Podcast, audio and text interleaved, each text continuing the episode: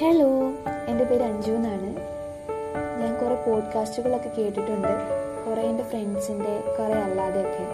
അപ്പോൾ അവരിങ്ങനെ അവരുടെ മെസ്സേജസും തോട്ട്സും ഡ്രീംസും ഒക്കെ ഷെയർ ചെയ്യണം കാണുമ്പോൾ എനിക്കൊരാഗ്രഹം.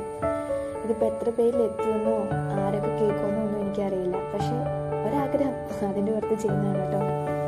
അപ്പോൾ എനിക്ക് ഈ ഓഡിയോയിലൂടെ നിങ്ങൾക്ക് രണ്ട് കാര്യമാണ് മെയിനായിട്ട് പറയാനുള്ളത്. ഫസ്റ്റ് വൺ ഞാനിപ്പോൾ കിടന്നു പോകുന്നത് വളരെ ലൈഫിൽ വളരെ ലോൺലിനെസ് ഉള്ള ഒരു സിറ്റുവേഷനിലൂടെയാണ് so there is no one to share our thoughts our dreams our worries our sadness our happiness so നമ്മുടെ decisions as we have no one to advise all our decisions depend upon our own thoughts so നമുക്ക് ഫ്യൂച്ചറിലേക്ക് ആരെയും blame ചെയ്യാൻ പറ്റില്ല.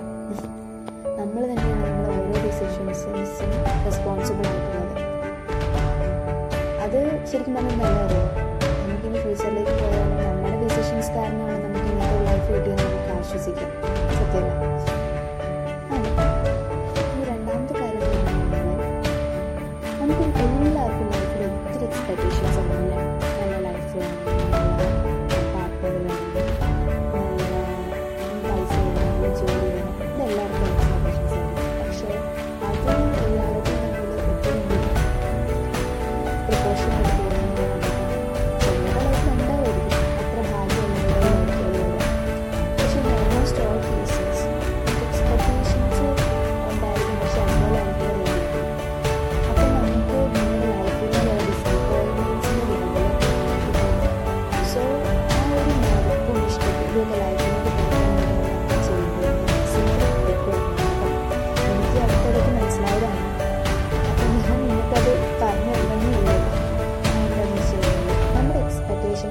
അതിന്റെ level നന്നായിട്ട് തന്നെ കുറച്ചോളാം നമുക്ക് ഒരു എക്സ്പെക്റ്റേഷൻസും ഇല്ല ലൈഫിൽ എന്താ ഇപ്പോൾ ഒന്നുമില്ല ഒന്നുമില്ല.